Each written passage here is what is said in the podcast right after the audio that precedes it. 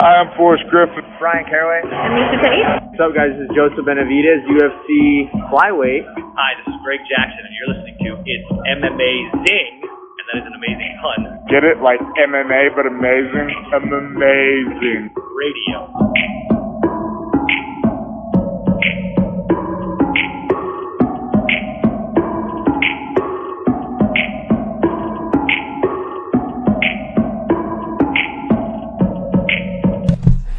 Welcome to It's M Amazing Radio. I am your host, Dr. Law. With me, as always, DJ Mark. Sup? Also with me, Kid Presentable. Ayo. Unfortunately, not with us this week. Our boy Lavender Gooms should be back next week. In fairness to the man, we record this shit at like 9:45 p.m. on Monday, and sometimes the guy's got stuff to do. Um, Not on assignment though. No, I don't think he's on assignment this time. He All might right, be on what we assignment. We don't know. Um, first off, we'd like to welcome the uh, D'Angelo Russell to the Golden State Warriors. Stefan, why don't you let Mark know his his his, his nickname? D'Lo. We Oh, got a okay. we got a D'Lo. If we can get a if they can give him a three digit number and make it four to six five, you can get Mark's AIM uh, name from like third grade or not third. Oh grade. yeah, Maybe, maybe He's that'll also come down. uh, he's ki- he's kind of nerdy. Um, Mark, one of his deals is uh, another nickname is D-loading for him, and he puts up a little eight bit loading screen uh, from time to time. Yeah, I thought it was like a mover or something. That's Twen- not nearly as interesting. 23 years old, just got 117 million dollars. Good for the kid. Got to wish happy trails to Kevin Durant, and and, es- and especially sadder goodbye to our boy Andre Iguodala. Man, Bobby, Andre guys- Iguodala, he's gone. If he's He- like, I mean, they don't win one championship and they're like, oh, I'm going to quit now. Well, no, see, Loser. Ke- well, Kevin Durant left. He just he Before wanted the he left. finals. uh, Kevin. No, in the final, we lost the finals. That's what I'm saying. These, No, no. these kids don't stick around anymore. Like, oh, this team doesn't win. I got to quit the game and start a new team. I can't work with this team no more. Look, Kevin of quitters. Durant Where's wanted Curry? to. Where's Kevin Curry? He stayed. Where's Thompson? He stayed. Those are team players. Get the schmucks out of here. Durant's a piece of shit. Well, okay. In fairness, Durant he wanted to fuck a hipster in Brooklyn, and so he, he signed there. Andre Iguodala, we traded. It needed to be done because we had to pay. Uh, we had to pay D'Lo. That had to happen. Okay, well, we traded someone. That's not really much of their saying. But Mark taking a hardline stance against Kevin Durant. Um, Uh, we got hot takes there. Is uh, Steph and Clay are team players? Get you that know shit what? trend. You know what I like? Andre Iguodala hadn't met Stefan before. Meets Stefan, gets traded in less than 24 hours. Yeah, I actually met uh, Andre Iguodala this weekend. Uh, I went is in Oakland. He released a book. He's been on a media trail, shitting on the Warriors team doctors. Some people say he's been telegraphing it this whole time by leaking all this shit about the team. Uh, but uh, he met my dog. He told my dog, if you go go on Instagram, you can see uh, her bewildered face after Andre told her the secret that he was leaving Oakland the following day. ooh, Definitely what happened. Um, all right, boys and girls, we are going to talk about the majority of this podcast. We're going to talk about this pretty loaded. Uh, somebody find some wood to knock on UFC 239 card. I found some. Um, I, Um, can, I can knock on shit if you want. yeah, well, you know, I, I needed wood. Uh, so, um, I mean, you can't see it. It's particle wood. It's fine. yeah, I mean, I got to go back to reach for my cabinets here. Um, we're going to talk about that. Um, first off, we're going to talk a little bit about this, uh, about Francis Ngannou. Pretty much still like, I mean, as if there's anybody, dou- anybody doubting that this dude hits harder than anybody else in MMA. Put another man down, um, with not even any, that many clean shots, to be honest. We're going to talk about that. A couple other results from this card in um, Minneapolis, um, where the UFC got 10,000 people to show up and pay them nearly a million dollars.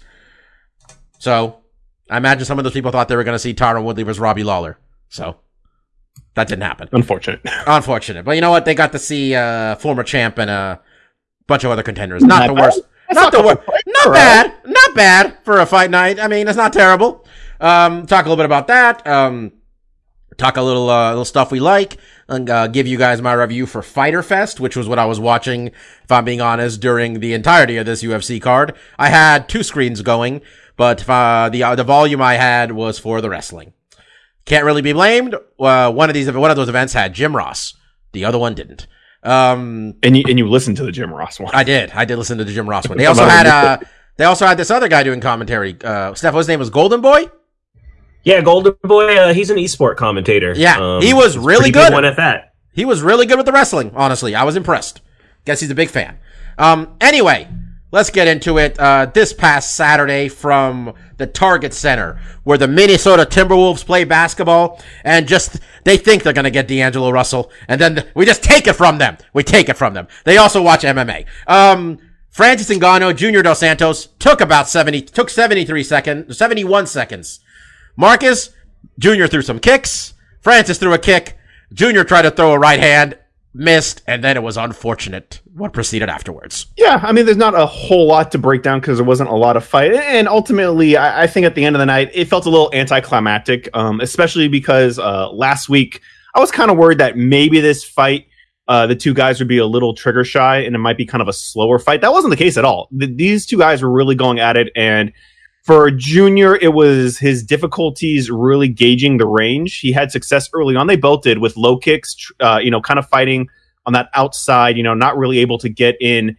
And what was interesting is, you know, the few things you could you could take away from this was like Junior was kind of in the center of the octagon in the beginning. He threw some some feints uh, to Francis to kind of see gauge how he's reacting. And Francis at first was backing up. The second or third time he threw a feint, Francis feinted back with left hooks, kind of indicating like, look, at I'm ready for you to come in the pocket and have something waiting for you. So uh, at that point, Francis got a little bit more aggressive. He took the center, and Junior was backing up. And at that point, I think Junior kind of wanted to reestablish himself, get back to the center of the octagon. And his strategy for that was to step in big, throw a big overhand right, maybe try to scare Francis out of the pocket, get him to back up. Um, he couldn't get in the pocket. That was his trouble the whole fight, you know, the few attempts he had. So his big overhand right whiffed pretty hard. He overextended himself. And we've kind of seen this with Francis and a lot of his opponents. Their inability to get in the pocket and be successful and to make up for that, kind of like we saw with Overeem, they overexert themselves. They throw big over over looping punches that throws them off balance. And that's exactly what happened. He threw this big overhand right, and instead of recentering himself and basically putting his uh, basically he threw this overhand right, his back right foot should have went back to get him centered, but he went across and basically turned his back on Francis. Francis, um, you know, not having backed up from the big overhand right, was right on his back when he gave his back up. He caught him with a nice, not a super vicious shot, but just a clean right hand that caught Junior by surprise, dropped him to the ground. Francis uh, then, uh, you know, went to finish the fight, threw some hard punches, and I think one of them landed pretty good, and kind of uh, Junior went a little limp, and that's when the referee, um, you know, called the fight there. Uh, ultimately, this is kind of where Francis is so spectacular is that he capitalizes on these guys' mistakes and he controls the range really well. This is a guy that has really good, uh, uh, just extremely fast reflexes. So he's able to make small maneuvers and to stay in position when these guys make these big mistakes. And, you know, when you're dealing with the heavyweights and how hard Francis hits and all these guys, you know, one mistake can really lead to the end of the fight. And that's what Junior did. You know, he overexerted on a punch, got himself in a bad position. A lesser fighter, you know, might not have been in position to take advantage of that slip up, but Francis was, and he took advantage. He landed the big shot. He got the quick win. You know, this is his what third fight in a row where he's kind of back on track, winning in the first round within the first minute or so. And you know, we're back to kind of Francis Ngannou, the killer that we saw before his uh, fight with Stipe. So he's definitely in the title p- picture with this, you know, fantastic win over Junior. Yeah, Stefan Mark got right there what I wanted to go. Um, three wins in a row since that Derrick Lewis fight. Fight that was just weird and cost me money. Um, and made my little brother call me all sorts of names. My little brother, by the way, the first time when fucking what's the name of the glory guy who got knocked out, our boy, um, earlier in the evening, the light heavyweight. Uh, Gokhan. Go Kentucky. Go Kentucky got knocked out. My little brother like was like, wasn't that your fucking guarantee? And I was like, ah, yeah. The wheels were already falling off before Francis and Derrick stared at each other for 20 minutes. Um, Stefan, um, we got ourselves a, a heavyweight title fight coming up uh, in a couple months between uh, Daniel Cormier and Stipe Miocic. It's hard to imagine Francis Ngannou not being the number one contender. I mean, especially if Daniel Cormier retains, right? Um. Well, one man, y'all's analysis of that fight was longer than that fight. Uh, yeah. it, it, it- you got to break it down like a like an Ippo Dragon Ball Z. There's lots of things going on. internal monologue of what is Francis? What is the memory of his childhood that he's remembering as he throws this? hey up? man, we, we, we've seen we've seen Junior make the same mistakes a lot of times. To be honest, I get it. I get it. Um, you know, yeah, absolutely. All that's left to see with Francis, he's exercised all his demons. All that's left to see is how much better has his wrestling defense gotten, and how much better can he manage his gas tank. He was young. He was he was he was green in his career when he got that title fight. He ascended to lofty heights. He was not ready for the platform. That's all that's left to see is has he grown in these regards? And if he has, then he's the champion in waiting. We all kind of hope he is. Um, it'll be fun. It's going to be fun either way. yeah. I mean, I'm. I mean, Marcus. I'd rather see him fight Cormier, of course. Um, but even if it ends up being Stipe, that I remember that first round of their fight, we were all just holding our breath. Like it just anything anything Francis threw was like millimeters from taking off Stipe's head. It felt like. Yeah, he just swung too wild. He, I think the hype definitely got to him. He, he swung big. He, he, he threw like telegraphed. He didn't set things up. Like, I think he came in just believing he was hot shit that was just gonna knock this guy out. Found out Stipe is a whole world tougher. So, um, it seems like he has respect for the craft. So I have to imagine he'd have a completely different Yeah, approach. he, he ended up fighting like a lot of the guys fight Francis Ngannou, where they're just like way over eager. They're trying to, you know, make something happen and they get kind of exposed. And I think Steph's absolutely right. Um, I mean, I actually, Bob, I'm sorry, it was you, you know, um, Francis, I can't remember who said it. Francis, we, we know where his shortcomings are, and it's just has he shored up those things? Has he taken the losses to heart and really worked on the wrestling, really worked on pacing himself throughout these fights? It's really hard to tell if he's made those corrections because his last three fights have been like the five fights before the Stipe fight, where the guys that he's fighting are just making mistakes and he's capitalizing on them. And we know Francis is aces at that. But we don't know when he fights a guy that's not going to make a silly mistake and take him into deep waters. Does he have something for them when it comes to the third, fourth, and fifth round? We really don't know that yet. I think kind of the dark horse in this whole picture is about a fighter we're going to talk later with Jon Jones. I think there's really not a lot at light heavyweight for Jon Jones, right? I mean, he's fighting guys that, and we'll talk about when we break down his upcoming fight. Like they're not in the league. Like they're kind of just uh, uh, honestly. I mean, we're at, we're at Anderson Silva fighting Patrick Cote's well, his contenders are a bunch of guys moving up from middleweight that had you know some quick success in light heavyweight, and now are getting title shots because he's kind of demolished. He's crippled. That that division has been completely crippled. They kind of need Jones and DC out of there just to get new blood, to get a couple wins, and kind of change the landscape of that division. And I mean, ultimately, we've been talking about it for years. Jones going up to heavyweight. I really want to see that because I feel like that's the only place he's going to get tested. I don't think anyone's going to be coming in light heavyweight to test Jon Jones. I think when he fights guys like Francis Ngannou who have these long reach like he does, where all these advantages that he has, you know, had against all of his opponents aren't there anymore. I want to see how he gets tested in those realms. Um, and if, you know, I think it would be really cool to see Francis and Jon Jones fight for a number one contender shot. I don't think Jon needs any of that. You know, if Jon moves up to heavyweight, he just fights for the title, whoever is holding it at the time, because he's, you know, easily pound for pound one of the greatest fighters, you know. Marcus, he uh, he kind of. I mean, I other people have to watch this. The embedded. He kind of went out there and said he wants to be a twenty-time champion, and I think he's at eleven or thirteen. I'm not really sure what we're counting. What is or isn't a no contest? If if he wants to go to heavyweight, I mean, he spoke pretty extensively about like giving. If he wants to fight Daniel Cormier again, he doesn't feel the need to give Dan. I mean, it was a pretty honest interview where he's like, "Why would I fight Daniel Cormier in a more advantageous place for him after I beat him once and the second fight, you know, he says I think I beat him twice. The second fight was a no contest, but why would I give that to him? Because Jones is kind of risk averse, which is weird to say about a guy who tends to finish people. Um, so I don't know if he wants that. I mean, he wanted to fight Brock Lesnar because I think he thought he could whoop that ass and get paid, but I don't know. Maybe he wants to. I, I, I, I don't get his his headspace where he's like DC being way overweight is now like a big problem for me to handle. Well, no, he, I think he's saying that DC carries power at heavyweight, which some people do say that DC is a more DC is a better fighter at heavyweight than he is at light heavyweight. Is the argument? He might be. I mean, and look at for Jon Jones. I mean, yeah, for his and if I was in Jon Jones's place, yeah, I'd probably yeah. Why not stick around in this division, which has been scorched to the earth, and there's no talent here. He could, if he wants to get 20 title defenses or title wins or however we're counting it, because you know they're not all defenses, whatever. Yeah, light heavyweights the place he could be. There's no one there for him. There's no challengers, and he's head head of heels. He's better than everyone in that division.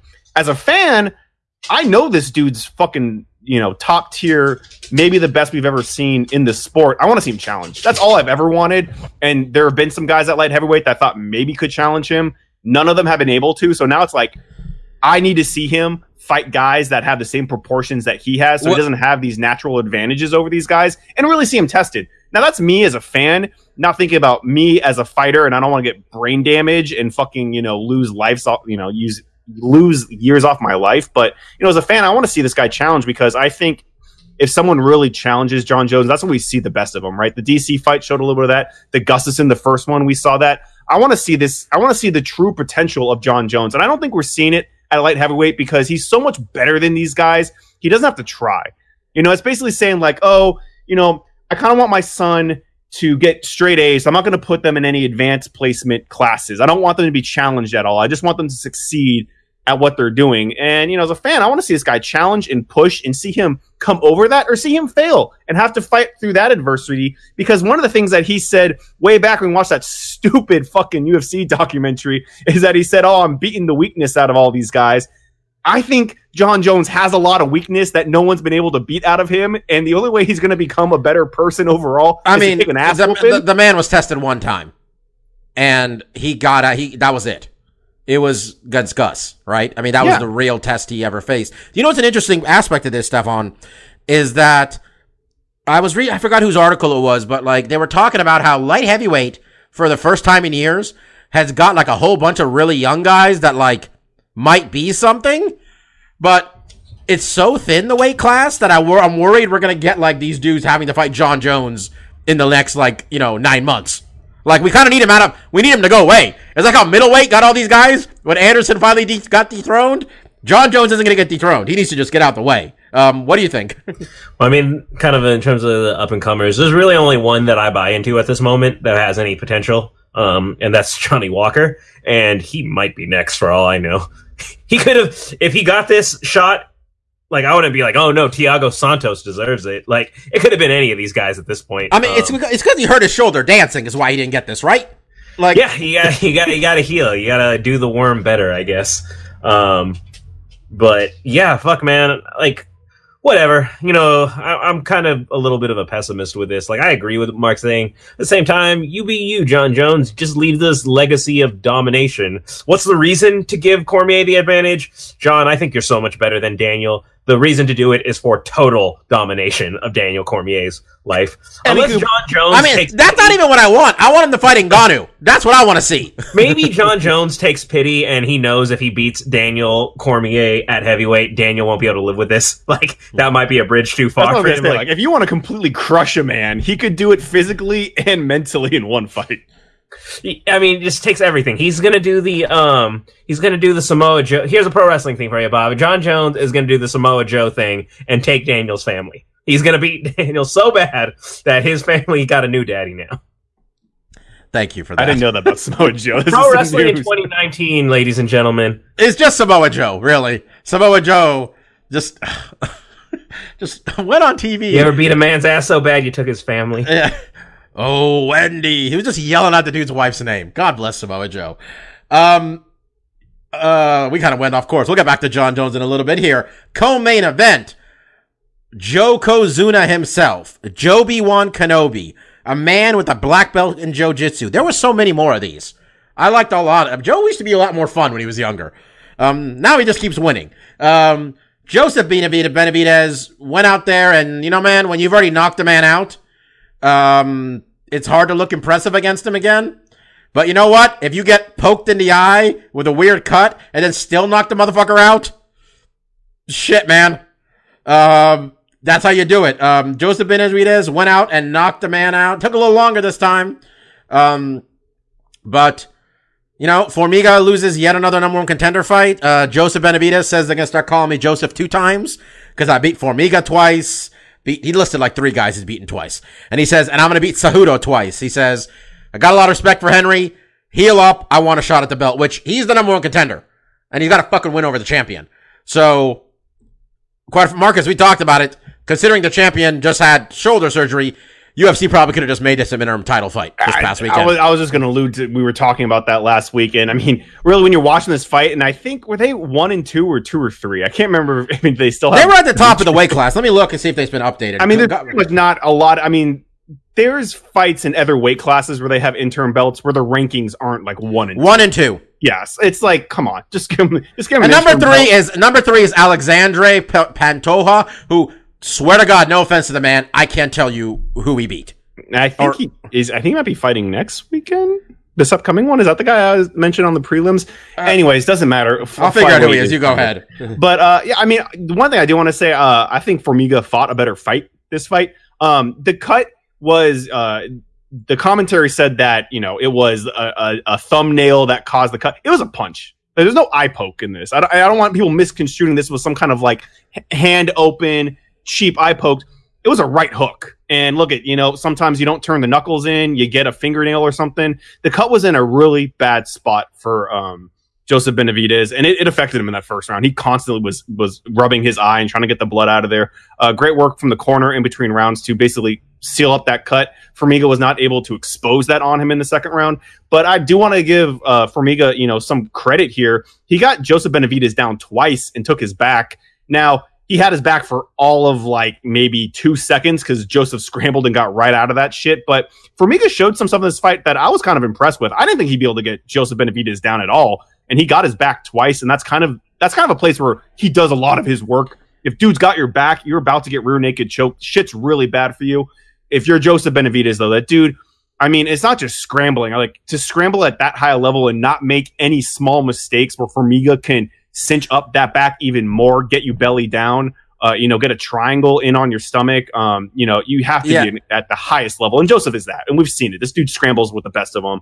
Um, and ultimately, his stand up just looked a lot better. And it, it's been looking better for a while. He does the same thing uh, Dillashaw does, and that a lot of these, what I kind of consider like a new age of striking, is they're using uh, both stances, southpaw and orthodox, and they're using stance changes to mix in strikes and get in different positions to to set up strikes. It's it's it's completely changing the game of striking. We saw it with TJ was kind of one of the first guys to do it. We're seeing more and more guys do it. You know, Dominic kind of did it, but these guys are going for blood. They're not just using the footwork to dance around. They're using the footwork to trick guys up to thinking they're changing stances, to throwing a punch off of it. And ultimately, with Joseph, you know, finished this fight with was with a beautiful head kick. Got the the exact part of the shin. You, really can't ask for a better head kick. If these guys weren't, you know, a buck twenty five, that's knockout instant. Heavyweight, dude's dead. This is that was a better kick than a lot of Cro Cop knockouts I've Honestly, seen. Marcus, I, was just I came out of this being like, man, Joseph's still getting better.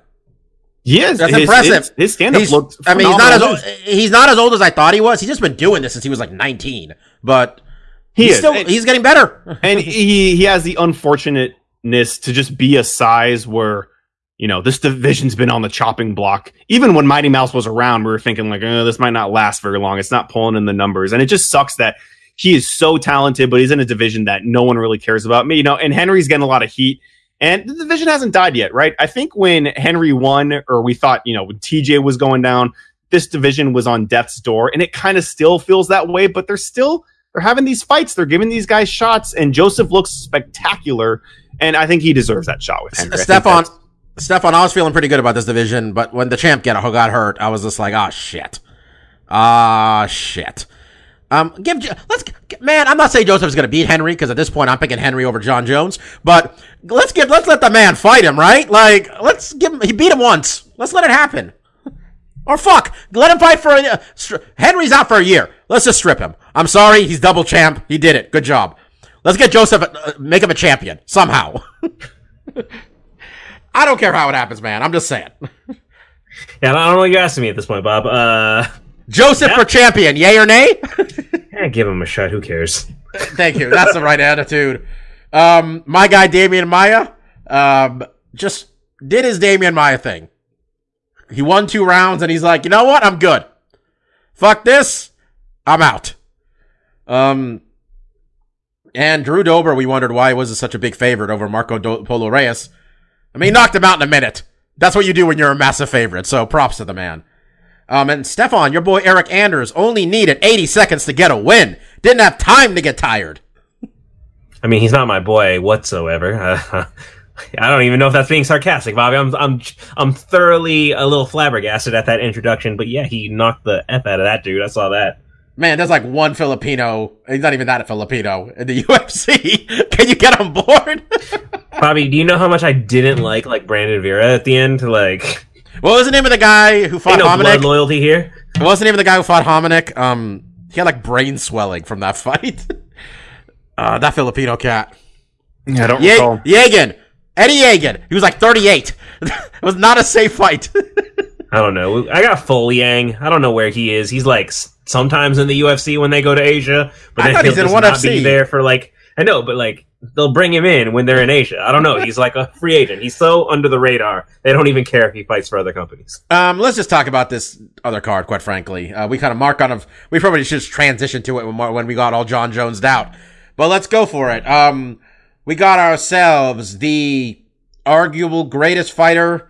And when I say arguably, man has really made it so there's a whole bunch of arguments we didn't need to have with his bullshit life. But Jon Jones, arguably the greatest fighter ever, or fighter ever. The best damn light heavyweight that ever was, is probably going to be the way this weight class is going, is defending his light heavyweight title against Thiago. He once lost to a man with a toe that was broken and the bone was exposed, Santos. That one's hard to let go. Jon Jones is a minus 525 favorite. I'm not even gonna, I mean, we're all picking Jon Jones. It's not even front. But does Jon Jones finish this man? This is not for any official anything, but I mean, I think he's putting him away inside of, I'm gonna go third round. He's gonna put him down. What do you think, Mark? Uh, yeah, I think there's a. I, I think he'll he'll probably stop the fight at some point. Um, whether it's in the third, fourth, or fifth, I think it's going to be late. Um, because I, I feel like he's going to just he, do his Jon Jones things, which is really just controlling the distance, just controlling the tempo of the fight. He's going to be the one dictating when the action's happening. And A poke here or there. yeah, I mean, Thiago's going to try to do some stuff. He's going to try to get in that pocket, and he, the spacing's not going to be there. The punches are going to be whiffing. And I mean, that's just what we've seen in a lot of these Jon Jones fights. Is just that the guys can't figure out the puzzle on the stand up, and it just gets worse when you get in the clinch. You're done if when it's on the ground. Um, so Thiago yeah. Thiago also doesn't manage his wind all that well. I imagine he's gonna be pretty fucking tired from swinging at air. Right. And I imagine that he, he's going to come in and try to get something done early because I think that's what he kind of has to do. I mean, honestly, the book on Jon Jones is incredibly difficult to even kind of approach. Like, how do you fight this guy and be successful? And I think really you have to get in his face. Um, and that's really difficult because a lot of his best weapons standing up are at distance. He has a lot of kicks that's going to keep you away. It, he makes it extremely difficult for guys to get in the pocket, and when they do, he usually clinches up, right? Or he he has transitioned extremely well to using elbows in short distance. Jones still doesn't use his hands particularly well, so if Thiago can somehow circumvent the kicks on the outside and get in close, be cautious of those elbows, you know, from standing, you might be able to get something done. But we haven't seen anyone do it. I think we've seen better fighters attempt it than Thiago Santos. You know, we talked about it earlier. This is a guy that moved up from middleweight. And look at you can't. I'm not going to take anything away from him. He's he's been fucking killing it. At I mean, he, he absolutely he absolutely deserves this title shot. Honestly, I mean, he's Uh, I won mean- enough. You beat who you beat. Who do you want him to beat? Well, I mean, who do I want him to beat? There's a lot of guys he hasn't fought. I mean, when you look at his his stats here, Jimmy Manuwa, that's pretty good. Eryk It's Anders, Gustafsson. all You want you want him you want him to beat Gustafsson. Gustafsson, um, uh, Anthony Johnson, He, well, Anthony Johnson's not in the UFC. Glover Teixeira. I mean, these are the caliber of fighters. What I'm talking about really is the caliber of fighters. And the thing is that the division doesn't really have these guys anymore. So I mean, look at he beat Jan Blachowicz, he beat Manuwa, he beat Anders. These aren't bad names, but none of these dudes were in contention for titles. He hasn't fought and beat anyone that has fought for a title before. So that's kind of why I'm like, all right. I mean, sure, he earned it because no one else is more deserving at this point. But in a different time, you know, if this was five years ago, no, he doesn't deserve this. These aren't the names you get a championship fight off of. But, you know, this is where we're at, where the division has leveled out to where it is now. and he is the most deserving guy. I'm not taking that away from him. I don't think he has a snowball's chance in hell, and none of us. Yeah, I mean, yeah, I mean, you know what? He really, I mean, yeah, Stefan, ask your opinion on whether this thing gets uh, finished, but Santos, I mean, if you're gonna fight competition that isn't necessarily warranting a title shot, you at least got to knock him out. That's he didn't true. do that. Yeah, that's true. Um, Stefan, uh, what do you think about this uh, one-sided matchup? You think Jon Jones puts him away, or we get like an Anthony Smith thing where Jon Jones just lets him hang around? Uh, yeah, you know, you. I think you know I'm with you guys. Uh, I think it's gonna be a finish. Um, Santos is a power brawler. I, I see him ultimately getting taken down. Um, we've seen Jones fight a lot of guys who can hit harder than him, hit better than him, and when that happens, he puts them on the on their ass. Um, he can usually finish it with ground and pound elbows. I just see that. In any case, I see I see Santos getting tired. I picture just Jones, whether it's by accumulation of ground and pound or he sinks in a choke. Um, it'll be a very gassed, exhausted uh, Santos. He takes the life of his opponents. He just absolutely sucks their souls out of them. Call that man Shang Tsung because yeah, that's what he does, and I expect the same here. Um, and I'm just gonna say, I'm just gonna recant your earlier point, Bob. No arguments from this guy. No questions about that guy's man. no asterisk. All of it was fine. Some of All of us, some of us have the goat as gentleman GSP. Um, Henry Cejudo's not the goat. He, Henry Cejudo is the uh, greatest man of all time. That's what he is. All right, I get on board with that. yeah. Uh, That's something Jon Jon Jones did. Don't even take that argument, man. You, you just don't have the Jon animal for that Jones, one. Jon Jones is gonna just uh, he just folds the cards. He's like, nope, I'm I'm going home. Co-main event, we got ourselves um the greatest female fighter ever. No argument there. Amanda Nunes taking on Holly Holm, the former bantamweight champion, for the bantamweight title. Yes, bantamweight title. Honestly, could have gone either way. Um, this betting line, Stefan, I feel is might be a little infl. I mean, what am I looking for here? A Little exaggerated, given what Amanda Nunes has done recently. Maybe let's go with that word. Um, Oh, Yeah, what is the you went line? that direction with it? You went that direction with it. It is I mean- minus three twenty five. Mark yeah, three to one favorite. three to one. Um, I just think Holly Holm is really hard to beat. Quite frankly, I don't. She only has the one loss. She's only been finished once, right? I mean, Cyborg couldn't put her down. Miesha choked her, right? Was that it, guys? Yeah. help me out. That Fifth was it. round In a fight that Holly was kind of winning. Yeah, Um, yeah, I mean, I don't think I think Holly's a really tough matchup. I think this is going to be a little harder, quite frankly, uh, than the betting line suggests. But I think Amanda's going to beat like going to win like four rounds, probably.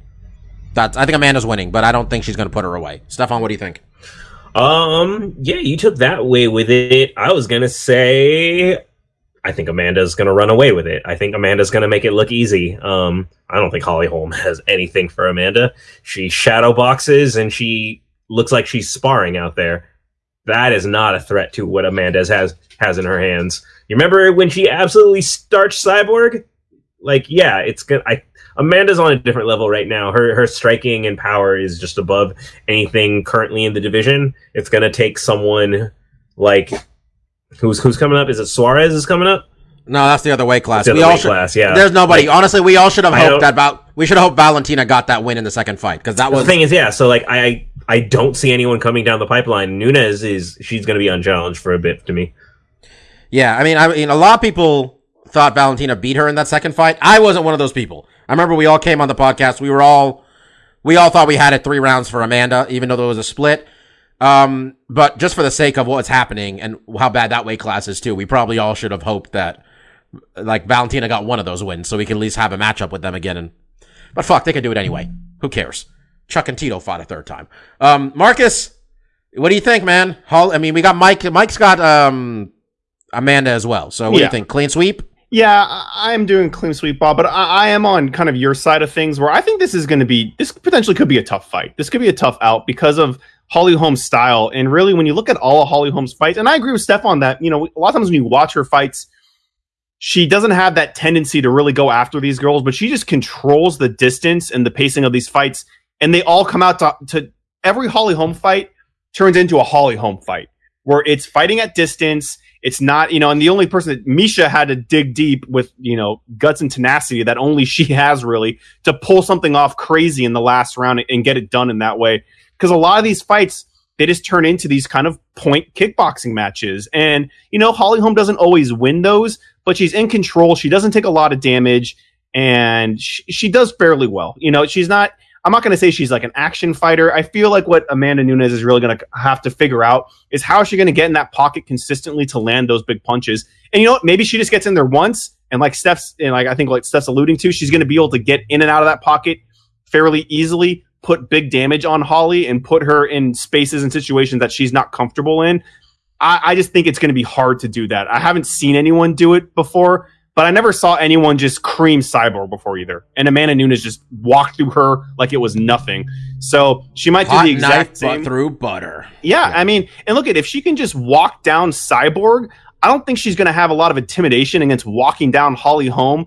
With like Steph says, and a lot of us alluded to, you know, a lot of times she doesn't throw punches with necessarily the intentions of landing and doing a lot of uh, damage, but really with the intention of keeping my opponent at this distance, keeping them away from me, and letting me get my strikes off. And I'm going to end this punch com- combination where I'm throwing three punches that miss with a kick that's going to kind of land on the end of the foot, and it's going to score some points with the judges. They're going to see me being active. They're going to see me controlling the octagon, and maybe I could steal some rounds. That's kind of how Holly's been. Her whole career's kind of been. And Amanda Nunes might be the person to disrupt that. No one else really has. Even Cyborg, you know, that fight was really closely contested because even Cyborg was having issues getting in and, and damaging Holly.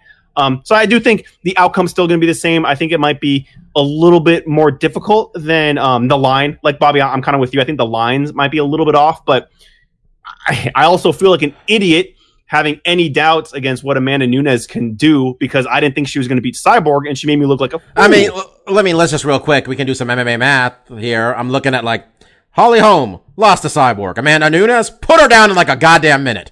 Holly Holm um, lost to Shevchenko. Pretty fucking one sided. Uh, Amanda found a way to get two wins. Holly Holm got choked out by Miesha Tate. Amanda whooped that ass. Holly Holm barely got a split decision over Raquel Pennington. I still don't think she won that. It's been like four or five years. Um, Amanda Nunes whooped Raquel Pennington's ass so badly we were unhappy. We the corner should have stopped it, if I remember correctly. So shit, Stefan might be right. This might just be an execution. So we'll see. Um, this fight here, I think we're gonna get a number one contender out of. Um, cause uh, I think we were all working under the assumption that Kamaru Usman was probably going to fight Colby Covington because God knows the UFC is not going to let Tyron Woodley near that belt, even if he defended it 500 times. Um, and their fight with Usman was close. It wasn't. And Covington, quite frankly, was the interim champion for like a week, I think, before they took it from him. Um, turns out Covington's going to have to fight Robbie Lawler. So I think Kamaru Usman's fighting the winner of this fight. Jorge Masvidal versus Ben Askren. Jorge Masvidal is coming off of a couple wins here, guys. Um, Mm, okay, no. one, one win, one goddamn win. I think this Okay. kind of this is what I was going to say about your number one contender, Mike. Well, he has to fight somebody. Who's Kamaru Usman going to fight? Uh, we'll figure that out later. Um, ben Askren on that one fight UFC win streak. Uh, though Stefan, pretty confident Ben Askren lost that fight, and then they just, you know, he got the cheat code on, got the win. Um, betting odds for this one. Ben Askren's like minus what? I Minus 260 plus 222 Masvidal. um, our boy Mike has taken Ben Askren. Stefan, what do you got? Oh, you know I'm riding the fucking. The, that's my last hope. That was my great Bellator hope. All my other Bellator guys busted, minus Eddie's little moment in the sun, which I did get right because I'm very proud of that guy. Um, though it's looking pretty bad. He's out in one, right? Then they Yeah. announced a new fight for him. Anyways, I digress. You know I'm going with the funky one Two probably. You know, be really nervous like this whole fight. It's like Man, it's hard to look good uh, against. It's hard to look good against Masvidal. Quite frankly, it's not good, easy to look good against him, even if you beat him. Oh, it's when does Ben Askren look good in a win, Bobby? it's always a struggle with my man. No, I mean, like seriously, like I'm trying to think. Like the only time I remember bet like Jorge just getting like Jorge's ass got fantastic stand or takedown defense. He's gonna piece the fuck up out of my guy. Jorge has so many losses by split decision. I'm just looking at this. There's so many losses by split decision on this record. Um, he's been knocked out once, tapped out twice. One of those was Toby Imada, wasn't it, Marcus? Um, What do you uh what do you got, brother? You what do you think? You gonna I mean I know Ben Askren's one of your guys also, Mark, so I'm assuming you're on Team Askren here. Um, it is really hard. Masvidal's one of your guys too, though. I think. I mean, I This is like both these guys, and I mean, mostly what I was saying with you know Jorge not getting the shot, just he's coming off. You know, in the last three fights, he's one and two. You know, if I think if he evens that out to two and two, I don't really know if we should be clamoring for him to get a title shot. Um, but I wouldn't be mad at it at all if Jorge Masvidal gets a title shot. I'm very excited, especially depending on how he wins this fight, right? If he does win it, um, it's a tough fight because Ben fights are always kind of tough when he fights a a very well-rounded fighter because this guy's a one-trick pony. If he can't get you down, he's got nothing for you standing. And we saw it in the the Robbie Lawler fight. Like this guy can really, you know, he can get marked up. And Did beat Robbie up. stuff one takedown and start whooping his ass? Like how many takedowns did he even stop? I mean, stop I- before that I- half I started. haven't watched it again, but you know, I mean, Ben kind of won by the skin of his teeth in that one, you know, and it was even somewhat controversial. You know, if, if Robbie was really out, we don't need to get back into that. So I think this fight is really competitive. Um, I'd only pick Masvidal if Bobby's also going to pick Ben Askren just to make it interesting. No, see, if you pick Masvidal, I was gonna join you. I, I, I honestly like I. I think I kind of told Mike I'd pick one of the picks against him, and I'm leaning. It's either this one for me or Yeah, see, this think- ridiculous Luke Rockhold fight. I, think have we no all have a in. couple where we're like, uh, if it's going one way, I might, because I might go Gil if everyone's going Arnold, but Oh, you're you're the only one going Gil. I'm letting you know right now. Maybe I'll do- I'll save I'm letting you know right then. now. I'll save it for that. Then I'll use. I mean, it, it kind of like Stefan. Like you pick Ben, and it's like I don't feel confident because you you you easily see how this guy loses. He shoots in, it doesn't look good. He can't even get the legs of Masvidal, and now he's in no man's land out on the outside where Masvidal pieces fuckers up on the outside. He will jab you to fucking death if you can't get inside of him and get in a clinch or get a double leg. Or I mean, really with Ben, it's like just get an ankle. If he can just get a hold of some part of your foot, he'll probably take you down. But if he can't do that and he's on the outside trying to find an entry point with Masvidal, that's a really bad place to be. I'll go with Ben. Um, because I feel like if there's one thing this dude's good at, is just like I have to withstand the punishment to get a hold of you. But once he gets a hold of you, you're kind of in a lot of trouble. And that's he's made a career out of being able to get a hold of a guy. So I'm going to go with Ben, but like Stefan, I don't have a lot of confidence. I could easily see Masvidal landing a couple jabs and it's just ruining Ben's night and him not looking particularly good because he didn't look great against Robbie. You know, he kind of we won that fight, but it was very dicey. Okay, Mark's gonna take Gilbert in a fight, I can happily do this. All right, I'm I'm I'm gonna put some logic behind my Ben and my uh, Jorge Masvidal pick here. Um, I'm gonna think Robbie Lawler. No, this didn't work either. I was gonna say Robbie Lawler was at ATT with uh, Masvidal, but he left ATT. The whole the whole house of cards just crumbled. Um, okay, honestly, Jorge Masvidal is an excellent fighter. Um, he is very hard to look good against, and pretty much all of his losses, you're just like, man, I don't know. Um, I think Ben Askren is gonna get him down. Hopefully, not for long. Um, I'm, I, you know what? Ben, uh, uh, Jorge Masvidal trains an American Top Team. Steve Mocco is there. Steve Mocco is Ben Askren's teammate on the Olympics. I don't know if that means anything. Fuck, I just like Jorge Masvidal. I, I really want Jorge Masvidal to fight for a belt. And you know what? Holly Holmes on Holly Holmes on a one fight win streak, and that fight was a year ago. Holly Holm is like a One, one. It was one. Let me, I'm looking at the. Let me tell you the rankings here at this weight class, Mark. You tell me I'm crazy. Tyron Woodley's not getting a title shot. Colby Covington's fighting Robbie Lawler. Rafael Dos Anjos just fucking lost. Um, Masvidal, Ben Askren, four and five. Oh.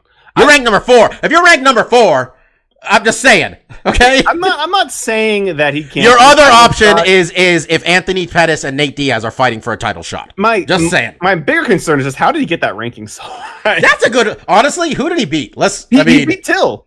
He beat Till, but then he lost to Thompson and he lost to Maia before that. So I guess Till. I mean, what was he? Ranked, he beat Cow- he beat Cowboys ass he pretty did beat handily. Cowboy. That one was kind of weird because I was like, oh, these guys are both just lightweights. Just fight a lightweight instead of welterweight. Look, it's not like he's completely undeserving. That cost just- us. That cost us a bunch of money, didn't it? it, it, it's mostly for Jorge. It's just like his, his recent portfolio isn't the strongest in the world. He's one and two. That's the reality. He he beats Ben Askren. That's a huge fucking feather in the cap. So's Till. That's a big run. If they want to give it to him, I like I said, we're all Jorge Masvidal fans over here. This dude gets a Well, you know what, Marcus? shot. That, uh, happy. That Stephen Thompson loss was also. It was super close. Yeah, no, it was also November 2017. He just got back from like that reality show, fucking like I think he was on a, he was he was on a reality show on Spanish language TV. like Good call, it was, Masvidal. I'm sure he it was it was like, it was like Mexican narrow on that Survivor. It was like Mexican Survivor. I think he said he got like fourth. Um, and you know what? Jorge Masvidal went out and said, "I got the best sucker punch in the game." And a man being proud of that's enough for me to pick him in a he fight. He's probably gonna lose. Leon He Edwards it not right, that long night. ago. Oh, he did. What he did the thing was it the two uh, two piece and a biscuit Yeah. or two piece and a soda, something like that. Yeah. Two pieces Um, of biscuit makes more sense because that's how did they book that fight? Just tell, to putting that out there. Yeah, I got Jorge Masvidal. I'll I'll die on this one. Um, Luke Rockhold, Jan Blachowicz. You want to talk about a fight nobody's comfortable picking anybody in? Um, Oh, I'm comfortable. I'm just dumb. Mike is taking Luke Rockhold, who is Stefan a slight favorite, right? Yeah, but it's like why? it's Yeah, like, I'm- I- it's like what have you done in your recent history? You know what? I'm pretty confident. I don't think I picked Jan. I picked Jan Blachowicz to win fight one fight ever. I'm be straight with you. I don't think I've ever picked him to win. Um, and I'm gonna keep that going. I got Luke Rockhold for no reason. Stefan.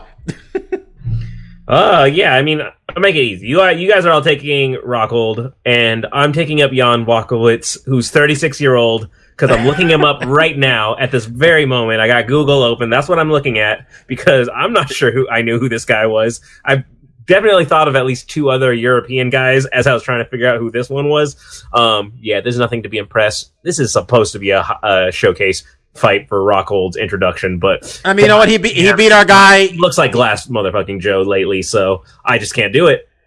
I mean, he Prove me beat, he wrong, beat handsome man. Prove me wrong. he beat our guy Nikki Cry and Nikita Krylov though. Just saying, that's something. And a lot of losses. He he lost to a lot of people. He's only He got Jimmy- two more than Luke Rockhold, Bobby. uh, Marcus, this is enjoying the misery of rooting for of picking Rockhold. Yeah, I mean, uh, yeah, the the the we. I mean, I think really, if you're you're picking against Luke, you're just kind of thinking the wheels are kind of off, right? And I don't, I don't even, you know, think that's necessarily, uh, you know, a hot take or like you're out of, you know, your mind or anything. But you look at Luke Rockhold's record; his record doesn't really show that, right? We show a Bisping match where. You know, I, I was, you know, I thought Luke was going to demolish Bisping. He made a bad technical error. He did not respect Bisping. He paid the ultimate price. And then his next loss is against uh, Romero, right? And that's, I mean, really, when you when you when you stack it up like that, are we really just going to say this guy's done? He got dropped by David Branch. he, and he won that fight. I'm just saying. He's, he's look. I'm not. I, I'm, I picked the man to win, but he's also. I didn't think the solution to the problems was fight But bigger I, people. I agree with the general. I think the general consensus is in a lot, and I think the general consensus overall, not even of this group, is just an MMA as a whole is like everyone's writing off Luke, right? There, for whatever reason, he didn't look great against David Branch. David Branch then went on to look even worse, right? Like at first we thought, oh, maybe this guy's really tough. He he was a World Series fighting champion, and now he doesn't look great. So it makes that struggle for him to get that fight look even worse, right? So people almost see that as a loss. Like he struggled against this guy that everyone's been demolishing. He's not the same guy he was before. Um, you know, and I don't know if 205 is going to be a better fit for Luke, um, but he was a really big 185er, right? He had to cut a lot of weight. These are things that to take into account. And I think one of the things we're talking about is like maybe he's a little chinny, right? He's getting hit, uh, uh, maybe not even chinny. He's just getting hit a lot more. Um, I think when you look at Jan uh, Blachowicz and how I've always looked at this fighter, he's a very well-rounded guy, but he's not particularly great at any one, uh, you know, as you know, aspect of the fight game. Um, and this is going to be, I think this is a really good test for Luke. You know, I think Jan is the type of fighter that if you move up to this weight class and you struggle against this guy or this guy beats you, like, yeah, maybe it's time to think like maybe you weren't as quite as talented and, you know, as, you know, much of a prospect as we thought early on. Because I mean, it wasn't that long ago. This was the future of middleweight. This dude was the new face. I mean, very handsome face too, but talented, getting wins done, beating top guys, making it look easy. He he walked through Chris Weidman. He walked through a lot of guys, and then he got dropped by Bisping. He didn't look good against Branch, and then he lost to Romero. And I think a lot of people are just taking those losses and being like, yeah, you know, he gets injured a lot too. You know, he's not a super active guy either. Um, yeah, Marcus, I was gonna say I am surprised I've not seen him size fight since last February. That's a long time. I very thought. I've ina- been- you know, and 16, uh, 16 months off. I really thought we'd seen him sooner than that. I mean, was he hurt? Injuries, though. this is it's an AKA thing, right? All these guys, you know, and I maybe it's time to start looking at that gym and being like, yeah, these. well, he trained. I thought he trains a lot of times with um. What's the name of the guy in Florida? Um, Hoofed. oh, like he does a yeah, lot I of. think They he- do, yeah, I think he. I mean, honestly, around. a, he just, you know, if you're gonna fight, if you're a clean fighter, man, you get hurt. Yeah, I Honestly- mean, that's it too, right? You're not you're not. I mean, up to, to if you're a clean injury. fighter, you're gonna get hurt, and you know maybe you're pushing yourself. And he al- he was always honestly he had an injury problem before he even started fighting a lot. I remember he fought for the Strikeforce belt after not fighting for like two years. I think isn't it something like that? If you look up his record, like yeah, I, I he's always hurt. He's had a bunch of in his consistency. knee injuries, and that's the thing that's concerning. You said he's getting hit more. These things are connected. The the knee injuries, his movement's not a little. He just can't step back as much as he used to. Like the movement isn't there. So you're you're you know you're the whole thing that your brain knows what it wants to do, but the body doesn't do it. He's had a lot of injuries. It's not just being the kind of glass Joe. It's it's everything. And like Mark said, I'm kind of just it. It doesn't look good. It's like I forget who it was like who had a back injury. Oh, um, uh, Garbrandt, You're- right? oh, okay, Garbrandt. No, Garbrandt. Like Mhm. when you start talking about back injuries, especially a dude that young, it's hard to come back from those things. Yeah, and injuries. What do we that say about affect Garbrandt? Mobility, sure, Yeah. absolutely. Um. Okay. So we're all throwing it. I mean, Mark's gonna lay down in the Gilbert fight. So Stefan uh, going Blachowicz in this one. Um. When I was talking to Mike earlier, for a hot minute, he's like, "Am I gonna talk myself into Diego Sanchez in this one?" He did not. Diego Sanchez versus Michael Chiesa. Um. Steph, the betting line in this one. I think you're muted, brother. Yeah, he's still looking for it. There's no line on it. No, Is it- sorry, I have like a lot of windows open. I was tra- trouble clicking. Anyways, um, Diego Sanchez is a pretty big underdog at plus two sixty to Michael Chiesa's minus three twenty, getting the Just put in Mendes Nunes level odds in this I. I swear, honestly, B, I'm looking at Diego Sanchez's Wikipedia page. This picture is pre BJ Penn opening up the forehead.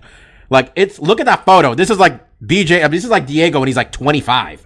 Um, did not know at one point his nickname was Corazon de Leon. That's some Jericho shit right there. Um, Diego Sanchez is coming off of two wins at this weight class. Craig White and Mickey Gall, who I don't know where Mickey Gall is. Apparently, this fight was in March. I don't even remember it happening. Uh, Michael Chiesa made his made his uh, welterweight debut by kind of like confirming what we all thought about Carlos Condit kind of being done. I think would be the best assessment of that. Um, the takeaway after that fight honestly wasn't really about Chiesa. I think most people going in were like, "Well, if Carlos Condit is still Carlos Condit, he should be able to beat this kid." that and was Carlos you really guys. that was not me. Uh, Carlos, Car, let me know. Carlos Condit didn't have it. Didn't it wasn't Carlos Condit anymore. Got beat with the one arm Kimura. Um, I got Chiesa. It's I'm not picking Diego Sanchez at this point. I just I'm not even comfortable Diego Sanchez fighting still. So yeah, I'm going Chiesa. Stefan. Bobby, your uh, whole spiel went long enough to give me time to kind of take another peek at Chiesa's Wikipedia. Because had you gone to me much sooner, I was gonna fucking pick Diego Sanchez. I had so nearly talked myself into it. That dude is outworking people in 2019 still, and he's finding wins when I'm expecting him like to just completely collapse.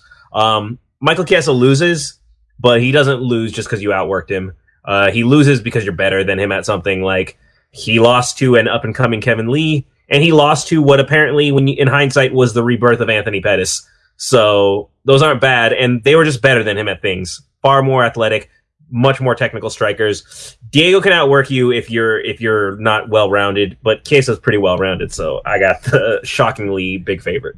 You know, like when Chiesa loses though, he has like a lot of excuses. So that's what I look forward Oh to. yeah, he is somehow not a good. He does not handle. If he somehow well. loses, it's fine. I almost want him to lose just for like, man, the excuses will be good.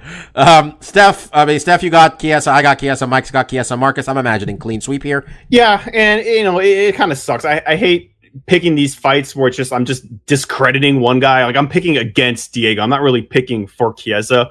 I'm not even really assessing like how these guys are going to match up. You know, the height of Chiesa, how he uses his hands. You know, the grappling regiment of Diego Sanchez. It's really just Diego's 37. And a couple years ago, I kind of thought he was like, yeah, maybe it's time for him to hang it up. I mean, granted, dude's got a couple wins. He moved to a new weight division where, you know, he, lost his first fight against Matt Brown, but has corrected ship and, you know, beat a guy we know in Mickey, Mickey Gall. And now he's fighting another, this is another fight, which it's surprising we didn't see it in lightweight. They never fought before, right? Is that correct?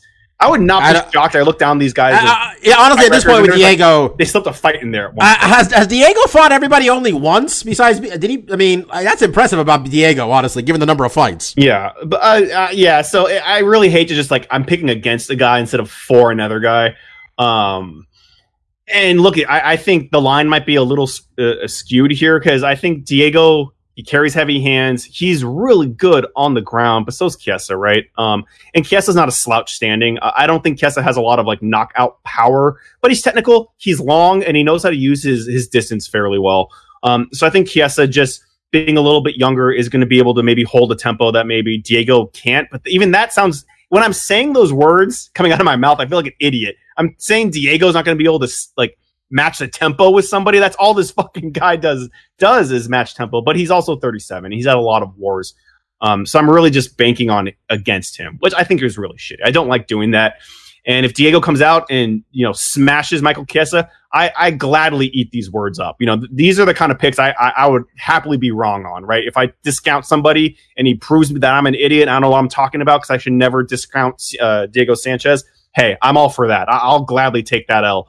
Um, but I'm just playing the numbers game, kind of because, like we mentioned before, I'm going to take a big swing on this next one, and you know, you got to kind of pick and choose which which ones you're going to take the, the risk on. So I, am going to go with Michael as well. Stefan, I actually remember when you and I started having the man. Maybe Diego should stop doing this. Um, it was when him and Martin Kampmann fought, and Diego got a decision he didn't deserve, but looked like he was in a car accident. Um, his face was just a bloody mess, and I remember telling you, Diego should probably stop. This isn't going to end well. March 2011. March 2011. That the that is- was so long ago. It's not about wins and losses with Diego. I don't care that he he's taken way too many shots. I've seen him beat the fuck up too well, many you know times. what? I mean, I was looking for an excuse to bring this up. fight mileage. It's just fight mileage, and it's for his own health. I can't tell a man what to do with their life, but I know he's got family and I know he's got loved ones. What did Keanu say happens to us when we die? Those who loved us miss us, and you know, Diego's a very gregarious guy. He's got a lot of loved ones, I'm sure. I'd like him to have a quality of life when he's older. That's all I'm saying. Um, I was actually looking for an excuse to bring this up real quickly. Um, I know you guys aren't watching this show right now. Um, but this Dana White, um, looking for a fight, whatever the fuck it's called. You got it. Um, no, it's not called that. Tuesday night uh, contender series. Um, there was this kid on there, Brendan, uh, Loughnane, Loughnane. I can't say his name. But the long and short of it is the kid was putting on a real great performance. And in the last minute with himself up, he shot for a takedown. He'd won all the other fight. He won the whole fight. And everybody's like, man, this kid looks good. UFC should offer him a thing. And Dana didn't offer him shit because with a minute, he's like, minute left. You have a chance to impress. You shoot for a takedown. Cause you know what? A fighter who fights smart doesn't get to fight like 25 times in the UFC like Diego Sanchez does. Motherfucker who's out there treating this like rock'em sock'em robots is gonna fight in the UFC until he dies out there.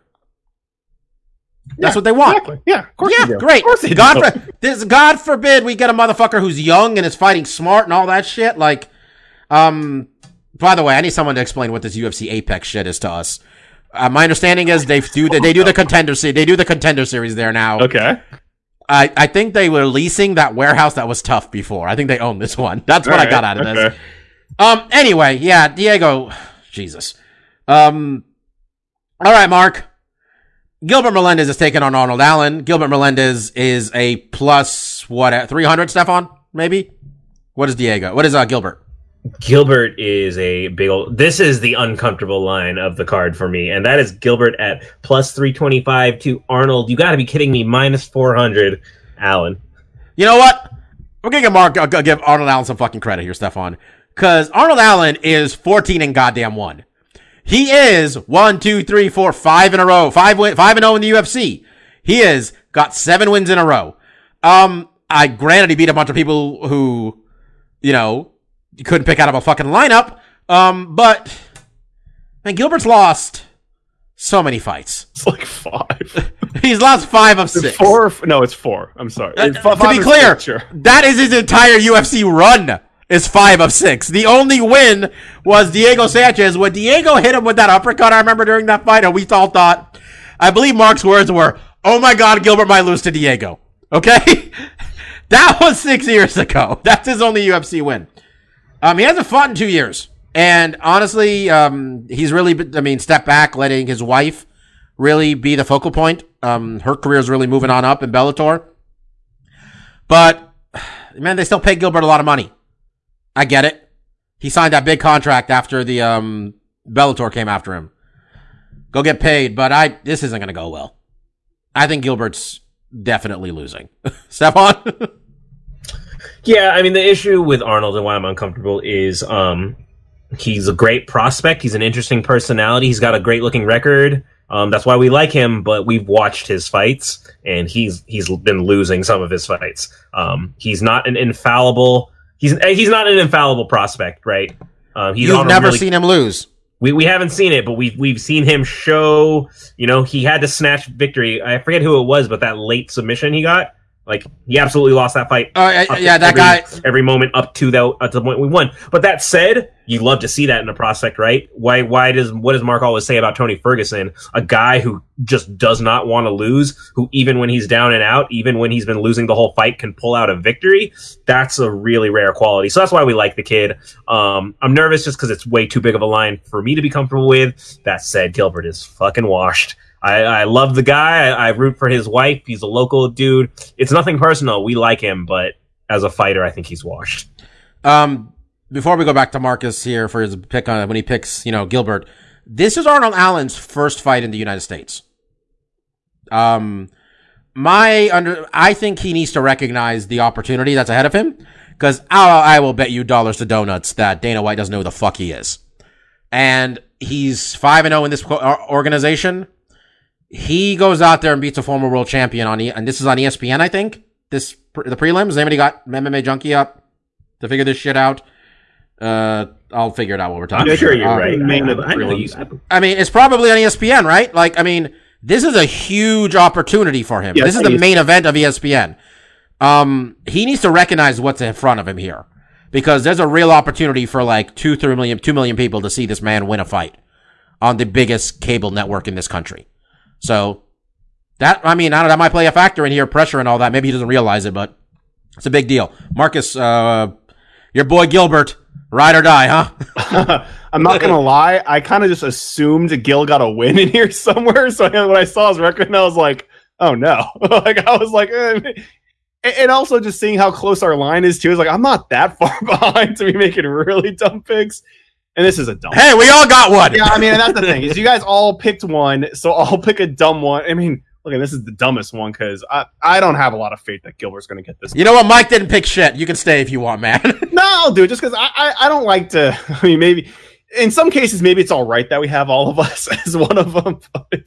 Um, I'll, I'll pick Gil just just for giggles. Um, I mean, I agree with you know the vast majority of what you guys have kind of broken down. I, I think it's kind of a long shot at this point. Um, I mean, some of the things I can I can do to psych myself up is just look at who he's lost to and be like, oh, these are all really top, uh, you know, top tier guys. And and Gilbert's basically been fighting top tier top tier guys for the vast majority of his career. It did not take him long to start running into really quality guys. Uh, even when it was back in Shooto and he's fighting uh, Sato and stuff like that. Um, you know, he's he's really fought the cream of the crop, and recently it just has not been going his way at all.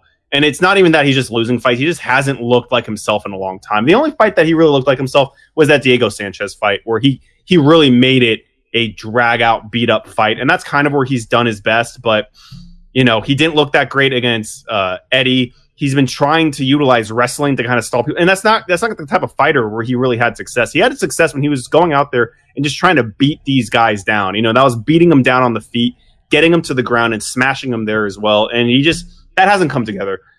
Can he can he make it happen against Arnold Allen? It seems kind of unlikely on paper, right? I mean, I mean, Marcus, you, Marcus, you were at his uh, last Strikeforce win against Josh Thomson, and a lot of people didn't think he won that one. He hasn't like that. Might have been the beginning of this, man. Gilbert's not young, and he's had a lot of fights. Yeah, he had a Just little, a lot of mileage, and when he finally came to the UFC, it kind of seemed like his better days were past him. It's really hard to think that he's going to have a big shift in his career at 37 with all the mileage that he has, because you know, in a lot of ways, I look at him just like Diego Sanchez. These are guys that have really gone out and given the fans all they had to give, and there's just not a lot more to give at this point. Where we look at Arnold Allen, and yeah, he hasn't fought in a lot of top name guys in one of his fights he definitely struggled but you know grit down and got it done um it's hard to think that a slower Gilbert, who you know has all these mileage on him, is going to be able to take out a young buck. But we don't know. You know, maybe he's going to be able to utilize the wrestling. Maybe he's going to be able to wear Arnold down. Um, you know, there's some ways that maybe he could be proficient and get some rounds and wear the young buck down and maybe try to put some damage on late in the fight. It just doesn't seem super likely. I think the smart money is on uh, Arnold, but you know, I'm gonna roll with my boy. You know, I made some dumb decisions. I probably picked him in all these fights where he lost. Maybe not against Eddie, but you know, I've rolled with him a lot. he's not been helping my record. I don't think he's gonna win. I think it's a long shot for him to be successful in this fight, but let's see. I'm rooting for it. You know, I'm a dreamer. I want to see Gilbert look like the old Gilbert and, you know, maybe make a a last minute, last second career U turn where he starts getting on the winning track. But we'll see. Um, we kind of lost. We lost Sean O'Malley versus Marlon Chito Vera. Kind of bummed out, Matt. Quite frankly, I like watching Sean O'Malley fight. Um, his strategy of hands down, head movement all the time will surely end in disaster one day. But I was looking forward to seeing this matchup because Chito Vera is not a bum at all. Uh, would have been fun matchup. But Didn't uh, O'Malley get suspended for like some type of bad anabolic? Oh, O'Malley got something in it. He had a supplement that had some weird shit in it. And then he had trace amounts of it. He's like that was so low, of, right? Yeah, basically it was so low that it would have had to been from like that time ago, I guess. Some picogram and and and, and USADA was fine with it, but Nevada's like, nah, man, we can't have this sideshow Bob looking fight, the fuck fight for us. That's basically what happened. He kind of got double jeopardy here. It's kind of bullshit. If we're being honest with ourselves here, but Like- like you, Bobby, I like picograms is just the new TRT. There's Yeah, I'm just saying- something that just in the cycle. And what's the term I use to get me off the hook? Yeah, they should probably have um I don't know collectively bargained before they signed on to do all these drug tests. But what do you know? We're here now and everybody's doing the drug. Everybody signed up for this. Claudia Gadelha, Randa Markos, uh, Sanchez, as he told me over the phone, hey man, some of these people are just my people. And Claudia is one of my people. So he got Claudia. Claudia is what? Two to one, Steph? Favorite? You're muted, brother. You're still muted. Yeah. There it is. Oh, sorry. I was saying. So someone tell me am I muted? Uh, minus two thirty five to Gl- Claudia, two to one. Uh, I think everybody recognizes on listening to this podcast recognizes how much me and Stefan like Randa Markos and pick her to win fights. And I definitely picked her to beat Angela Hill uh, a couple months ago. Um, I don't think I was alone there. One of one of you might have joined me there, but uh, this is a whole nother level. While I recognize Claudia's maybe not as good as she was before, and it looks like she might have taken the gas off the their foot off the gas pedal a little bit recently. Um, this is a little this is a bit much, I think, quite frankly. Um, I gotta go with Claudia here. I gotta join Mike here. Mark? Yeah, no, I'm with you. I, I think uh Randa Markos, I mean, the last she's she's had some fights where she's looked good, right? I, I think the um where she beat Carla, she looked good. Where she beat A- Angela Hill that last fight, I think she looked really good. Um, but there's also fights where she just can't get it done. And when you're fighting in Very inconsistent, quite frankly. Would Yeah. you say? Give- oh yeah, I mean, she was you know she was flirting with being a 500 fighter, right? When she lost to Nina, she was eight and six, and then she had a draw. You know, she's nine six and one. The record, I think, kind of speaks to the inconsistency, like you were talking about. Whereas Claudia, and I think the problem with Claudia is that the shines come off a little bit recently. And it's kind of hard for me when I get in these mindsets of where I kind of slot these fighters, and I've slotted Claudia as always the bridesmaid, never the bride for this division when it come to Joanna. And now maybe it's not even that. Maybe she's a few steps behind that, even you know, because we saw her against, um, you know, eh, just in, losing to Jessica Andrade, the the champion, not a big, um, you know, takeaway there. And Nina Ansaroff is also a very high quality opponent, so I'm not going to take a lot here. So I'm going with Claudia. Um, I just don't. I'm trying to peg her down a little bit lower than I had her before, where it was basically only uh, Joanna Champion can beat her. Now it's maybe the cream of the crop can get a win over her. I don't think Randa's there. Yeah. Um, Stefan, you think our girl Randa got this one? Because uh, I think it's a tough matchup. In the uh, words of the dad from us, y'all want to get crazy? Then we can get crazy because Mike Randa is my people, and I'm gonna do it. I'm gonna do it. Yeah. God bless you, Stefan. I couldn't do it. Fucking love Randa. Um, that thing she said about like this woman trying to talk shit to me, like I grew up with bombs falling around me, like she wants me to be scared of her. Like You know, I you can say you can you can say without question, man. One of them's getting better, the other one's not getting better, and Rand is the one getting better. respect for my ladies. It should be fun either way. They're gonna grapple the hell out of each other. Yeah, we'll see. Maybe Randa can get uh, get Claudia to burn out a little bit here. She's uh, they, when someone looks like they're not, you know, I don't want to say she's not training as hard, but her like leaving her gym and being on like training by her own herself sometimes. That whole shit. That's like a real like I don't know, you know. I don't know if I like that. Um, man, you gotta think about these guys fighting on the Fight Pass prelims are just like man, like the options between nobody watching my fight and everybody watching my fight is so close. Cause real, why would anybody pay for Fight Pass at this point? You gotta be a real big fucking Eddie Bravo invitational nerd to order the, to pay for Fight Pass. Um, alright, um, that's it for this card. Um, I mean, I, I would say there's some breaking news. We really don't got any. Motherfuckers are kicking bottle caps off. That's the hot shit in MMA this week. It's cool. I I saw Max do it. I saw Conor do it. Oh, saw- oh, so Conor uh, was like, no, no, no. I didn't. No, Jason Jason Statham, I guess, challenged Conor. Maybe I don't know. That's what I guess happened. And then Conor challenged Floyd Mayweather. Conor managed to plug his whiskey in the middle of it too. Oh, he apparently- kicked the bottle off. He hit the cap off the whiskey, right? No, he he, he the whiskey's uh, his whiskey's got one of those cork bo- tops. Oh, It's- you fuck can't really that take- shit. This guy's a Well, joke. Get him out of here. Well, you I mean you can't. I mean you can't really pull. You can't really take the cap off with a kick there. Well, you Um, can take a cork off. Yeah, it's a cork. What do you want to do? Yeah, that's what I'm saying. Who does a fucking hard A with cork? What do you wine? Get out of here. You're you're I you're, you're cheap Irish mo- mo- most- Stop trying most to make me feel malts- like I'm buying something I'm not. Well, most. I mean, it's not most single malts are. I mean, this isn't single malt. Yeah, I was pulling trash. that out of my ass. This is. to. I'm gonna say this is. I'm gonna say this is trash Jameson equivalent, but you know, Jameson it's what- cork just No, Jameson's- highfalutin. Highfalutin. God, I love you, Mark. Highfalutin. It seems like oh, That's what I was. Some fancy I was like, like a bottled wine. It's like this is what I was looking for. I've known Mark my whole life, and I swear to God, like if I didn't, I would think he was fucking just born at this goddamn age. Um. Okay. Um. Stuff we like. Um. I guess I'll. uh I go first here. Um. Real quick, um, so I've talked about this guy's podcast a lot. This guy named Conrad Thompson does all the wrestling podcasts. And he started one with Jim Ross, and quite frankly, it is the best one easily because JR doesn't give a fuck. Jim Ross, people don't give a shit, is the greatest pro wrestling announcer that ever was. Um, on the other shows this guy does, where he does a lot of wrestling history, the people he talks to, Eric Bischoff, uh, Bruce Prichard, they're kind of defensive about stuff they were involved with. So they'll be like, no, this is, bo- that's not true. It wasn't like that. JR will just tell you like it is. So like, they'll say stuff like, hey, um, the word is that, uh, after Stuart Scott died, they, uh, Vince McMahon decided he wanted to have a black person doing commentary on all their, all their shows. And then they'll say, JR, the guy will ask, he'll ask JR and say, JR, was that the case? And then JR will be like, yeah, man, that's what happened.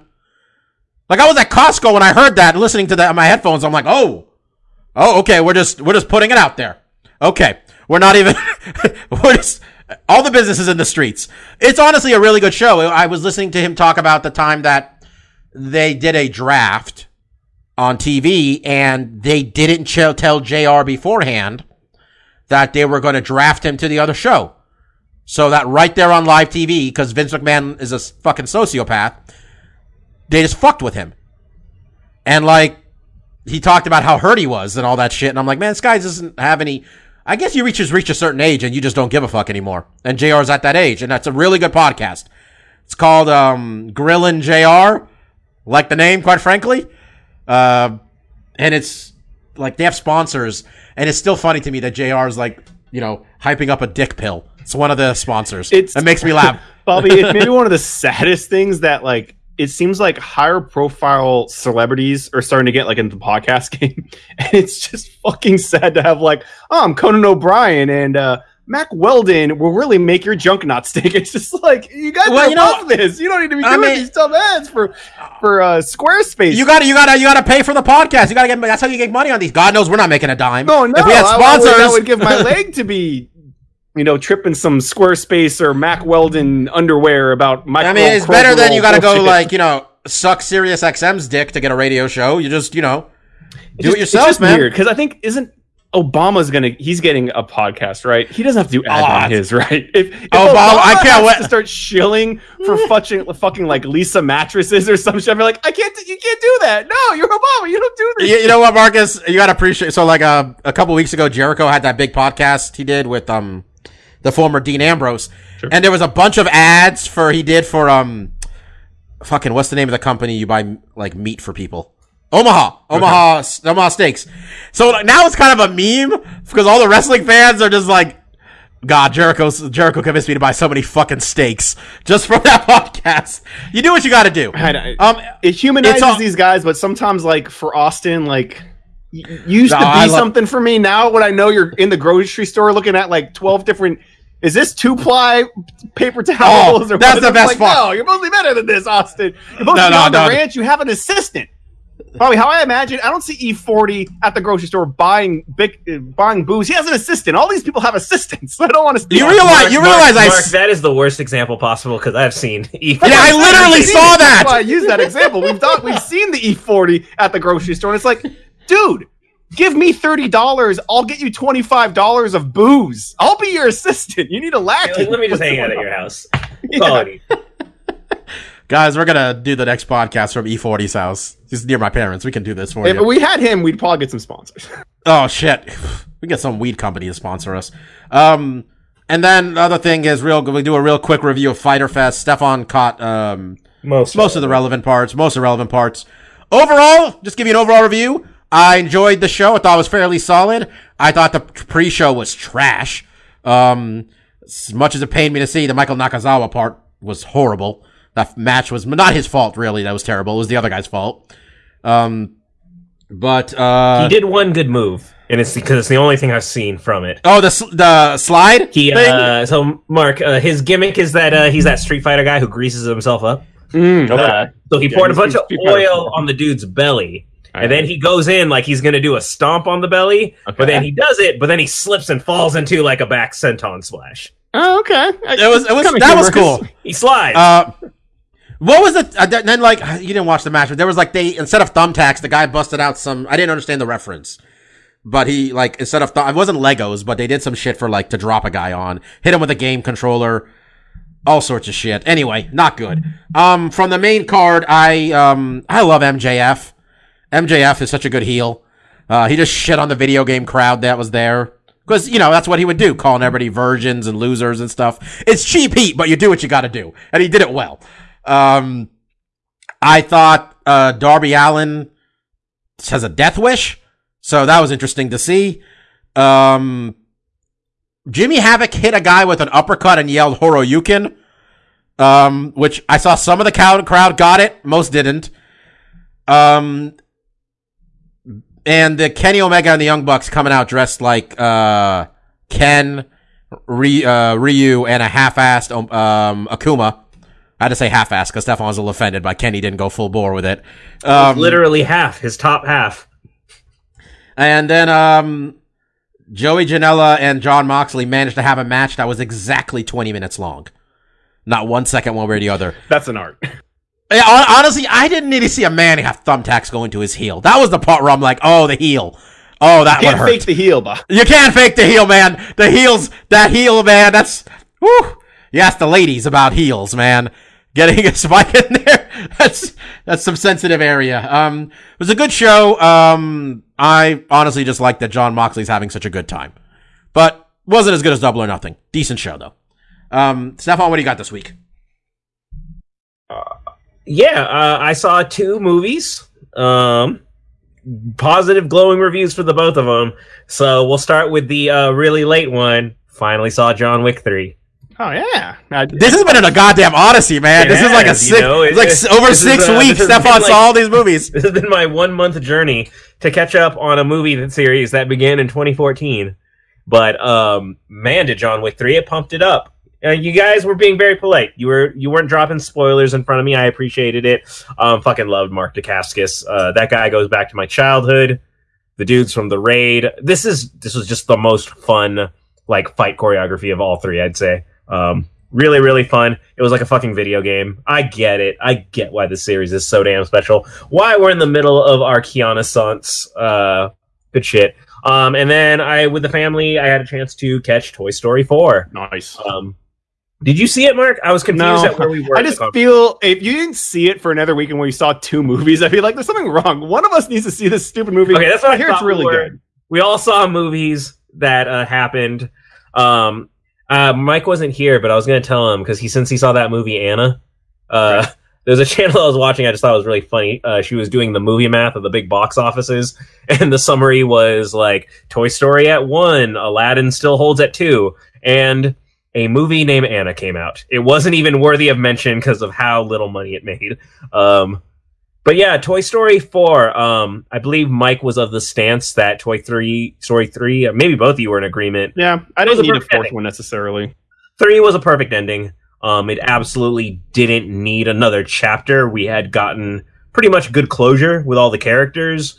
Um, and for the most part, I 100% agree. That said, um, 4 is perfectly fine. It's another part of closure. Now, if you make another, if you make a Toy Story 5, you motherfuckers, how dare you? Like, I didn't need more, but the more you gave me, fine. That's acceptable. It's how I felt about the Aladdin remake. No harm, no foul, plenty of enjoyable stuff. Uh, Keanu's character in this movie is, again, can't stop mentioning this guy. His character absolutely steals all of his scenes um, for me um, as a new toy that he's introduced as. Uh, it's, it's wonderful, great cameos, still really hilarious. Toy Story is without a doubt their strongest of all their franchises that's had sequels. Not a one of them is bad. They're all good. Um, unnecessary, maybe this fourth one, but it was still good. Uh, you know, if you like, I'm with you, Mark. Uh, if you see more movies, this one definitely deserves to be on the list. Right. I, I, I'm probably not going to see it, but it deserves to be seen. Deserves to be seen. You'll get it for one week on Netflix before Disney launches. I mean, Uh, we're going to see Spider Man. So I was telling Christine because, like, this weekend, Christine was like, "Oh yeah, we didn't see any of the movies you mentioned." Because I mentioned Child's Play, but that did the ratings were so bad. I was like, "Ah, "I don't need to see that live." And I was like, "Yeah, we didn't see Toy Story. We're probably like, I'll probably get it on Blu-ray." He's like, "Well, there's still time to see it. It probably won't go." He's like, "No, it's if I was going to see it, it would have been last week, and it didn't happen." And I wasn't pushing it because, kind of like you, it's just one of those things. Like, I don't. There was no urgency for me to see it. It's just like I know I heard it was really good, and that made me want to see it more. It's like, okay, this is quality, but it's just like one of those things. Like the story wrapped up so nicely. I don't need more at all. Like if I never saw four, I'd be perfectly content. Um, but I do want to check it out just because I heard it's good, and you know, I and I do want to see Keanu in it because I mean, it seems like it. That's that's a new wrinkle that makes me a little more. more Keanu's really good. Key and Peele, who they kind of showed in the trailers, they're fantastic. Um, Oh, that's one thing I can really appreciate. The funniest parts of the movie are not in the trailer, and that's what you always want in a movie that makes you laugh. You want to have genuine new surprises and new laughs. And Toy Story had a bunch of them. I it was very. I did not expect to laugh as much as I did. So, really good time. awesome. Um, let's go to Mark now with what he's got this week. I'm just gonna put this out there for everybody. If we, if if you want to know, if you guys want to all tweet Mike, he's at Yohapo, I think, on Twitter. God willing, I get this right. Um, you know what? There's a link to it on it'samazing.com. If you guys want to tweet Mike to tell him to see Spider Man, we will be talking about Spider Man next week on this show. That's true. But if you if you really don't want us to, Discourage I guess to discourage him because that's what the podcast is going to be about. At least the second half of it next week. Um, but yeah, Marcus, what do you got this week? yeah, not a super heavy week. There's there's not any new games coming out this week that I'm particularly interested in. The only big one is probably an expansion for Final Fantasy 14, a very popular and very well regarded MMORPG, just not my style. So not really a lot I'm looking forward to this week. But I did wrap up Days Gone. I rolled credits on it yesterday, and that was a really fun experience. And then last week, um, I mentioned a whole bunch of games I ended up picking up, but I've only really sunk in a lot of time into one, um, and that is The Sinking City. And of the games I mentioned last week, this is the one that I couldn't really strongly recommend just anyone to play. If you are really into love Lovecraft, if you're into kind of mystery noir type of games, you're kind of solving little mysteries. You're you're on the right path to maybe check Sun- out Sunken game. City, The sunk. The, I'm sorry, it's the sinking city. the, sinking, Sinking city. City. This is for what? Uh, PS4, Xbox One, and PC. It did not come out on Switch, which we talked about last week. oh yeah, Um, and really, all I want to say about that game is that um, it is from a basically a, a small indie studio, and this is kind of their first crack at like a retail full price game. And I can't really recommend paying sixty dollars for this game. If you can't get it at a discount, which I'll, I I'm, I'm part of that Best Buy Gamers Club, so I get twenty percent off. And I've been I'm re- I've been really interested in this game for a long time. So was I was willing to to put the money down. But I think if you only have a a passing interest in Lovecraft or these kind of games where you're kind of doing more detective work than anything else, um, I would definitely maybe hold off and waiting till a price drop because it, it's it's there's jank. There's a lot of jank in this game. It's an open world game. There's a lot of graphical issues. There's NPCs popping in. There's a lot of things where if those little technical aspects draw you out of the game, this game is going to have those and it's going to draw you out. But me and my wife Christine have been extremely intrigued just because the story is so well written.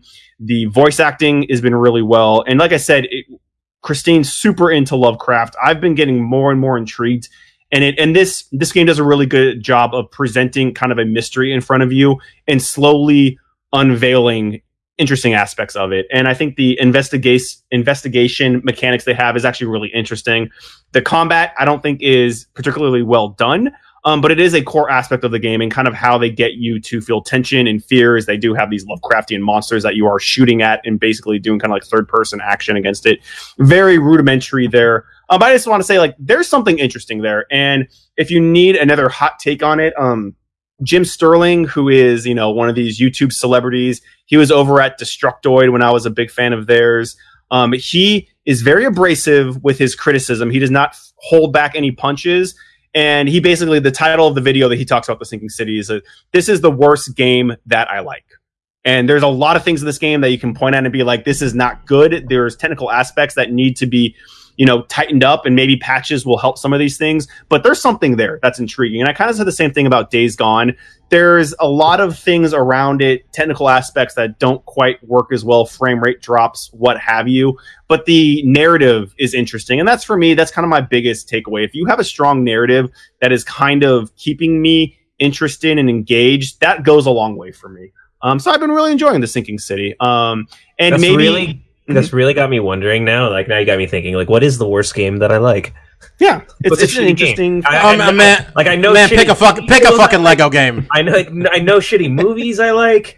What's a shitty game I like? I mean, for Pick Bobby, a Lego game, brother. for Pick Bobby, a fucking like, Lego there's, game. There's a lot of games Bobby's played. I was like, that's kind of shitty, but Bobby like, and that's the thing is like, I think everyone has those games where it's like you know that on the grand scale of things, there's a lot of things wrong with this game, but there's still something about it that I like. You know, whether it's a franchise in Lego that you like a lot, or there's just some character or some aspect of the game you like, you can still recognize like Knack's not a good game, but me and Drew played it. and We had a lot of fun. You know, there's those kind of Yo, people didn't like Knack. a lot of people did not like Knack, but Okay, wait. time, was it that bad? also, but there's there's that there's that ebb and pull with it, like where a lot of people just say like that was a garbage game, that was a launch title, it's not good, and there's people like you and me is like it's actually pretty good. If you give it a shot, there's some there's something there, right? There's something there that's fun. Yeah, I think- they made a sequel. I think on the whole, and Bobby, that perplexed so many people.